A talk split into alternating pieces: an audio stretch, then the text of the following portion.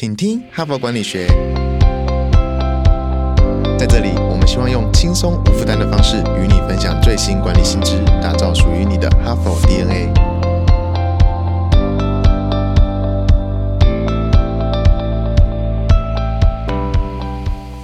Hello， 各位听众朋友大家好，我是代班主持人，哈佛商业评论全球繁体中文版的副主编，我是敦化。呃、时间过得很快哦，我们才刚刚跨完年，马上就要准备过农历年了。那在这种时候，不晓得大家有没有许过什么新年愿望呢？比方说，我今年一定要减肥，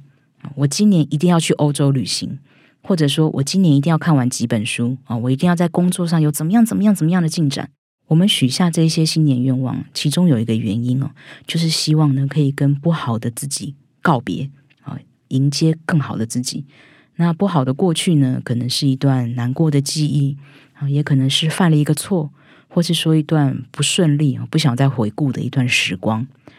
但除了这一些负面的经历以外，其实呢还有一个因素在左右着我们的人生与职涯发展，就是我们自身的习惯。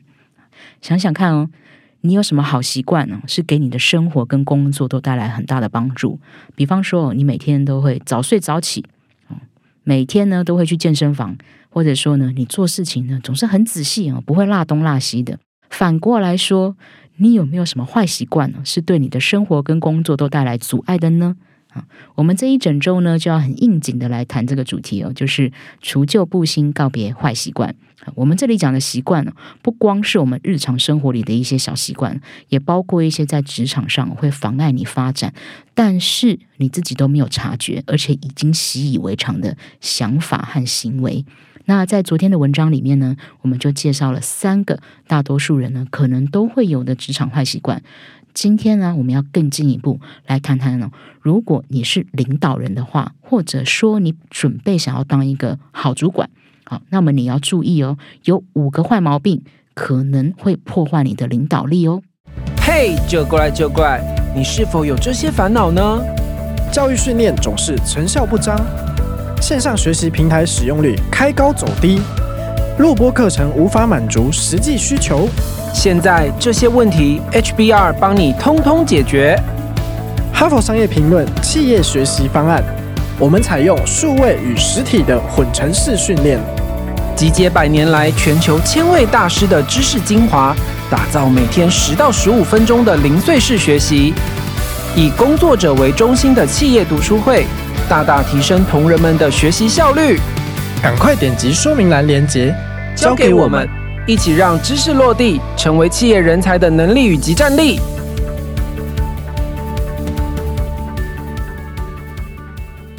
今天我们要介绍的文章呢，叫做《别挡住自己的前途》。作者有三个人，其中有两位呢是哈佛商学院的教授，一位叫做罗平·艾利，一位叫做法兰西斯·弗莱，还有一位呢是创业家，叫做安·莫里斯。好，这三个作者呢，他们都各有各的专业领域哦。罗平教授的研究重点是族群、性别和领导力。那法兰西斯教授呢，他聚焦的是高阶主管训练。好，那这个安呢，这个创业家安哦，他只是创立了一个领导力咨询公司哦，去辅导很多的呃社会企业家。那这三个人呢，他们在平常的工作中哦，就接触跟研究了数百位哦来自世界各地的人才。那这些人才呢，呃，来自各种不管是公营单位啊、私营单位啊，还有一些非营利组织哦。然后这个领域呢，也横跨了三十多种不同的领域。那这三位作者呢，在进行这些研究的时候呢，他们就发现了一个共同性，就是这些人才哦，不管他们本身是什么性格，都会在无意间有一些习惯。那这些习惯呢，会阻碍他们发展得更好，让他们没有办法充分的去发挥自己的影响力。更进一步来说呢，还会让组织没有办法好好的善用人才，那员工的个人发展也会受到限制。好，那到底是哪五个阻碍呢？好，我们就来看哦，三位作者他们归纳了五个会破坏你职涯发展跟领导力的阻碍。我现在先念一遍，大家可以思考一下自己是不是有这样的一个问题。第一，过分强调个人目标；第二，只注重自己的形象；第三，把对手当成是敌人；第四，单打独斗；第五，缺乏主动精神；啊，不晓得会不会有听众朋友觉得说啊，糟糕，我好像被说中了啊！不用担心哦，这篇文章呢也有告诉我们应该要怎么做。好，我们一个一个来看啊、哦。第一个就是过分强调个人目标。好，这个不难理解。我们本身在职涯上就会有一些想要达到的目标，比方说啊，我要建立自己的专业地位啊，我想要在业界具有一定的影响力啊，或者是声望。其实啊，为自己考量也没有什么错嘛，毕竟我没有想要陷害别人呐、啊，我只是想要维护我自己的利益嘛。但是这个作者呢，他就指出说，如果你太过于聚焦在自己本人的话，可能会陷入自我保护的一个盲区啊、嗯，会让你呢想要去规避风险呢，因为你害怕受到伤害。那这么做反而会限缩你的影响力。文章里面呢，就举了一个很生动的例子哦。这个三位作者有接触过一个人哦，他叫做卓一啊 ，Troy 卓一。那他一直都很认真负责，很有冲劲，老板也都很喜欢他。后来呢，他就去当这个客服部的主管了。那他接到了很多客诉，但是他都没有采取什么很积极的措施哦，来解决这些客诉的问题。那高层也觉得很奇怪嘛，就去问他说：“哎，怎么回事？”那这个卓一呢，就声称说。而是因为产品本身就有问题啊，这不是我们客服部可以解决的哦，是产品研发部要解决的啊。我们客服部呢，只是在收烂摊子而已嘛。但是这个营运长哦，他对这个说法不买账哦，他觉得你卓一根本就没有在积极处理问题哦，就警告他说，如果这个客诉问题没有改善的话哦，你可能要小心你的工作哦。那这个警告下来呢，卓一也是很紧张哦，他就主动跟一些亲朋好友啊，和一些高层领导人求教哦，希望他们给自己一些建议。那他这么做呢？哦，的确让高层有看到他想要改变的诚意，但是客诉问题就是没有被解决嘛。嗯、甚至哦，有一些比较知名的一些网红哦，开始在网络上攻击这间公司哦，还要求要退费。那可想而知哦，这个卓一就压力很大。那这个时候契机发生了，嗯，就是他下面呢有一个客服人员就跟他反映说。客服部跟产品研发部之间呢，这个冲突越来越严重。他每天处在这一种气氛里面，他觉得快受不了，他做不下去了。所以这个客服人员呢，就希望卓一身为主管哦，可以出面去调解这两个部门之间的冲突。诶，这个契机呢，就让卓一意识到说，他其实应该要放下对他自己工作的保护。他应该要把注意力呢，更多的去放到别人的身上，所以他开始主动去召开跨部门的会议哦，请两个部门的人哦坐在一起，好，大家来协商要怎么解决这个问题。好，最后他们就有一个共同的解决方案哦，就是研发部呢会尽量去改善这个产品的问题，那客服部呢也会主动在接到客诉的时候，主动去教客户说哦，你应该要怎么使用这个产品哦，会比较顺利啊之类的。好，那结果就是呢，啊，虽然这个新一代的产品哦还没有被推出，但是呢，这个客诉的问题哦就真的大幅得到改善了。好，我们从卓一的这个个案呢，不难看出说，如果说卓一呢，他一直只在乎他个人的这个饭碗危机哦，而没有去注意到他必须先改善别人哦，甚至是改善整个团队的情况，那很可能他最后就是被炒鱿鱼了。好，三位作者就呼吁我们说，如果你想要成为一个优秀的领导人，想要充分的发挥你自己的影响力，反而你要先把自己放下。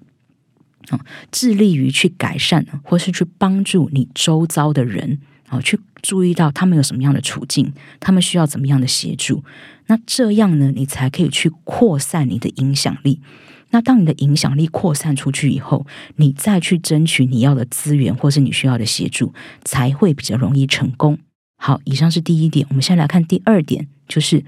只注重自己的形象。这一点跟前一点有关系哦，就是我们太在乎自己了。不过这里强调的是，我们太过于执着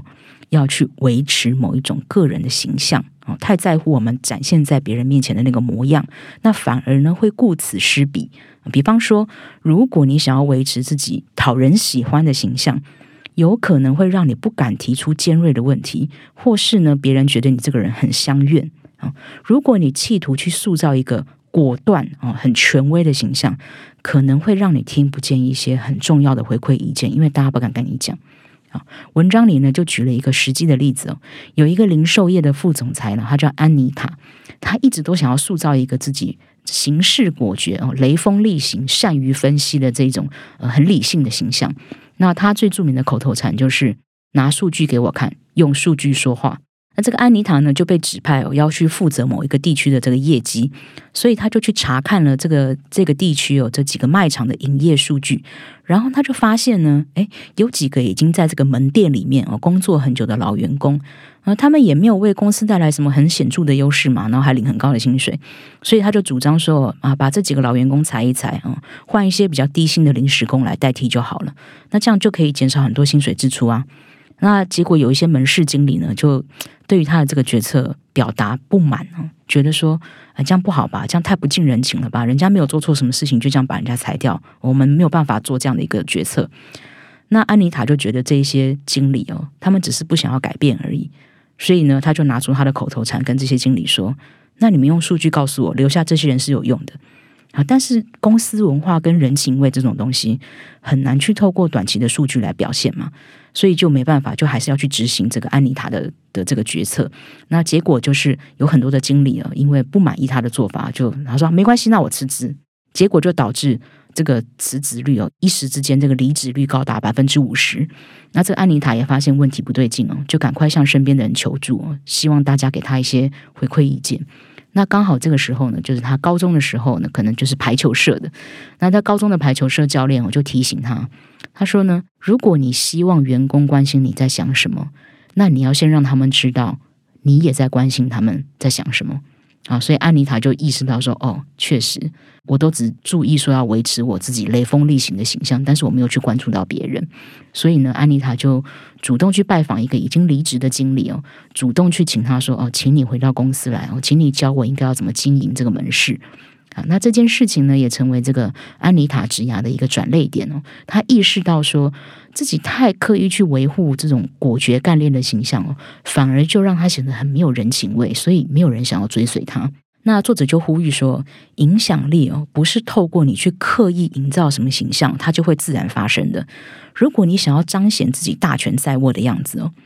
是没有办法让别人真正去佩服你的。那还不如你适时的呢，去赋权给一线的员工，让他们有自由的发挥。那这样子，别人才会真的打从心底去想要追随你。好，以上是第二点，我们来看第三点，就是把对手当成是敌人。好，这听起来好像有点绕，对不对？好，我们要先区分一件事情，就是对手跟敌人啊、呃、是不同的两个概念哦。啊，对手可能会跟你的意见不同啊、呃，也可能会跟你竞争，但是不等于你们就是势不两立的敌对关系哦、呃。不过我们其实就经常没有办法去意识到说这个对手跟敌人有什么差别。如果说我们有听到一个人呢对我提出反对意见啊、呃，不赞同我的话，或是说做一些嗯、呃，我不认同的事情哦，那我可能就会把这个人呢当成是我的敌人，我看他哪里都不顺眼哦，觉得今天不是你死就是我活。那其实这样子的以偏概全的这种想法呢，不但会破坏你的人际关系哦，也可能会让你丧失很多的机会。那文章里面就举了一个例子哦，他就说呢，有一个医疗产业的营运长哦，他叫做莎拉，那他非常讨厌他们公司的财务长哦，叫 Max。因为他觉得这个 Max 哦，经常对执行长阿谀奉承，那个嘴脸看得让人生气。那久而久之呢，这个莎拉呢，连这个 Max 说话的一些腔调，还有他怎么穿衣服、哦、都看起来非常不顺眼。那有一次、哦、他们两个因为一个机遇、哦、就一起出差。那在这个路上、哦、就难免会聊个天嘛。哦、这聊一聊、哦、莎拉才发现说啊、哦，我误会 Max 了。这个 Max 之所以会经常去迎合执行长哦，并不是因为他是一个逢迎谄媚的人，而是因为这个 Max 呢不希望在投资人面前呢让这个执行长显得很不可靠啊。那莎拉就意识到说啊，我误会他了，我一直都我一直都误解了这件事情，所以他就敞开心房哦，跟这个 Max 去研究说，哎，那我们要怎么做哦，才不用让我们自己看起来哦一直在迎合执行长，但是又可以让执行长这个人显得值得信赖哦。他们就一起来研究应该要怎么做。那这个莎拉呢，甚至后来还跟 Max 哦一起去讨论说，我们要怎么去开拓一个新的市场啊。所以透过莎拉的这个例子，我们就可以知道说呢，如果你太快就对一个人以偏概全哦，完全否定这个人的全部，你可能会因此去丧失一些潜在的盟友或者是合作的契机。那文章的作者就呼吁我们说，你应该要去积极的观察哦，去看那一些好像跟你不对盘的人哦，他们到底为什么会这么说，或他们为什么会这么做，去挖掘他们背后的目的跟动机，也许在里面哦就蕴藏了一些呃你没有发现到的机会，甚至是创意。好，我们来看第四点。第四点呢，就是单打独斗。这什么意思呢？就是说有些领导人可能很容易就会觉得说，哎，我一个人来就好了。为什么会有这种想法？可能是因为他不信任自己的团队，他觉得啊，我自己包山包海去做就好了。也有可能是因为呢，他太相信自己的能力了，觉得我自己就可以搞定这一切。不过这么做呢，可能会让你的视野被局限，听不到多元的声音，那你的决策呢，跟你的行为可能就会太冒险，太激进。此外呢，一个人单打独斗也不利于你去发展团队的协作精神，或者说你没有办法展现你的领导力，没有办法去培养新的人才。那文章的作者呢，就举了我们前面提到的那个卓一，那个 Troy， 就是他就是带领客服部门跟研发部门哦一起去商讨解决方案的那个 Troy。那不晓得那个卓一的这个故事哦，大家还记不记得有一个细节，就是卓一被这个被施压说可能饭碗不保的时候呢，他就去跟他的亲朋好友求救。那这个卓一呢，就把这一群自己的亲朋好友呢，称之为他的顾问团。在他意识到自己可能会丢掉工作的时候，他就很积极的跟这些顾问团去分享自己的困难。那这个顾问团里面有一个朋友叫拉吉，是这个 Troy 在参加铁人三项竞赛的时候认识的好朋友。那这个拉吉就那个时候其实就有提醒他说，你应该要先打破公司内部这些各自为政的小圈圈哦，才能够去做点什么改变。所以之后呢，他下面一个客服人员跟他反映的时候，这个 Troy 才会立即明白说，哦，我现在应该要做什么事情。所以作者就鼓励我们说呢，你要建立一个、哦、可以给予你支持跟建议的顾问团。那这个顾问团的成员呢，可以是跟工作没有什么关系的亲朋好友，也可以是你工作上的同仁。那这么做呢，不但可以帮助你听到更多元的声音，也可以训练你呢，在一个团队中发挥你的影响力，培养你的领导特质。好，我们来看第五点，就是缺乏主动的精神。好，我现在先来问大家一个问题哦，你们觉得一个人要先获得权力才会有影响力，还是说要先有影响力才会有权力？我们可能会直觉说，应该是先有权力才会有影响力吧。比方说我一定要先有某某主管的头衔，才能够叫得动其他人啊，不然大家干嘛听我的，对不对？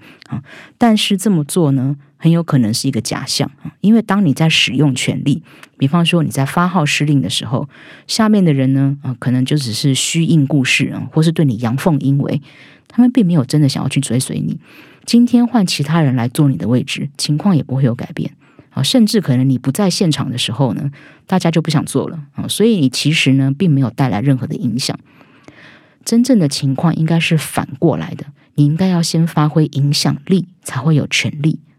应该要你真的先做了什么事情，让别人觉得心悦诚服，别人才会想要来追随你。即使你本人并没有在现场，大家也不会觉得、呃、我要有服从的压力，大家会觉得我现在该做什么事情就做什么事情。这才是你真的发挥了影响力的时刻。所以文章的作者就鼓励我们说，有的时候呢，我们不要太沉得住气。当然忍耐是一个良好的特质，但是呢，我们不要觉得有一些改变会自然而然就发生。如果你觉得你应该要做什么，就鼓起勇气去做，这样才能够去彰显你是一个有影响力的人。好，这里就举了一个健身教练的例子。这个健身教练呢，他叫做 John。有一次呢，这个 John 呢就接到一个客户，是一个刚生产完的新手妈妈，她想要恢复身材，所以就来健身房。那这个 John 呢，在指导这个新手妈妈的这个过程中，呃，可能是谈到有关育儿的一些问题哦。这个 John 就突然想到说，哎，其实我可以在这方面做点什么事情。John 就想到说呢，他自己认识一个青少年呢，但这个青少年呢，最近疑似可能有加入一些帮派组织，所以这个 John 就很担心哦，他这个青少年朋友会走上人生歧途。他很想要帮助他这个朋友，所以他很很快就制定了一个计划。那这这个计划是什么呢？就是 John 哦，他发现说，哎，这个举重运动哦，好像可以吸引这一些加入帮派的青少年。那我猜可能是因为青少年呢，他们想要展现自己的肌肉，所以才会被这些活动吸引，可能是这样子。所以这个 John 呢，就主动设计了一系列就是增强体力、健身的活动，希望可以帮助这些年轻人呢，增加这个融入群体的机会，而且在这个训练的过程中呢，也可以帮助他们建立自己的自信心。好，两年过去了，这个 John 所在的这个市区呢，呃，有一个举重协会。那这个举重协会呢，就在 John 的这个推波助澜之下、哦，就训练了一百多位青少年。而且这个协会附近的这个体育馆，就他们训练的这个地方哦，也是呢不同帮派的年轻人聚在一起的时候，他们不会逞凶斗狠哦。这个体育馆呢，是一个非常难得的、哦、很和平的一个场所哦。大家来到这里哦，即使哦你是什么 A 帮派，我是 B 帮派，但大家不会在这里面喧哗哦，也不会在那边斗殴，都不会。好，所以现在 John 呢，他就有更多的能力跟更多的力量了。他现在要去别的城市哦，宣导他自己的这些做法跟经历，他可以去帮助更多的人了。好，所以我们就可以看到说，如果 John 觉得说啊，我就只是一个私人教练嘛，我又没有，我又不是市长，对不对？我又没有什么了不起的头衔，我怎么可能去做一些什么很伟大的事情呢？啊，如果他这么想的话，就不会有我刚刚说的那些故事了。那 John 之所以可以做到这些事情哦，完全是因为他先主动采取了措施，他先主动出击，他去发挥了自己的影响力，接着才会有更多的权利，让他可以去做更多的事情。所以，如果你想要当一个优秀的领导人，你有一个远大的抱负，那就大胆去做，不要等机会来敲门，而是主动去创造机会，主动让别人看见你是一个有影响力的人。好了，说到这里，我也要再提一句啊，我们的主持人 Mary 啊，玛丽姐呢，她不只带大家一起来读《哈佛商业评论》H B R 的这个文章，她本人也身体力行哦，就像我们文章最后一点提到的，她也主动采取了行动啊，她呢挑战自我，在今年开辟了她自己的粉丝专页啊，希望可以跟更多的人、跟更多的听众一起来互动。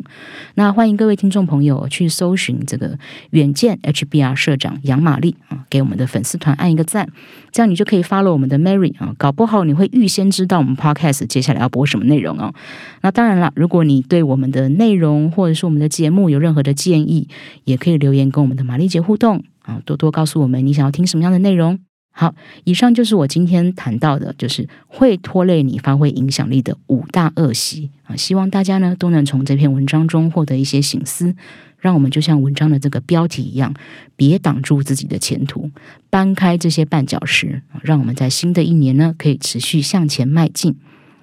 不过呢，我也知道了哈，习惯就是习以为常的心态跟行为啊，说改变。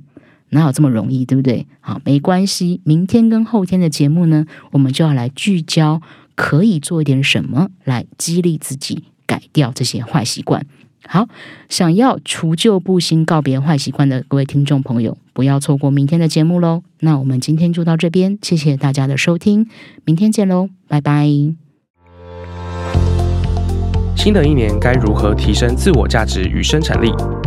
阅读 H B R 为今年的职涯成长做最值得的投资。二零二四哈佛商业评论线上书展热烈开跑中，现在只要订阅一年，立即加赠两期，再加赠热门商管新书六选一，让你一次拥有职涯成长必备的资料库，就能在重要的时刻成为指引，带你航向职场成功之路。现在就点击下方说明栏连结，了解更多。新的一年，用阅读启动你的管理知识之航。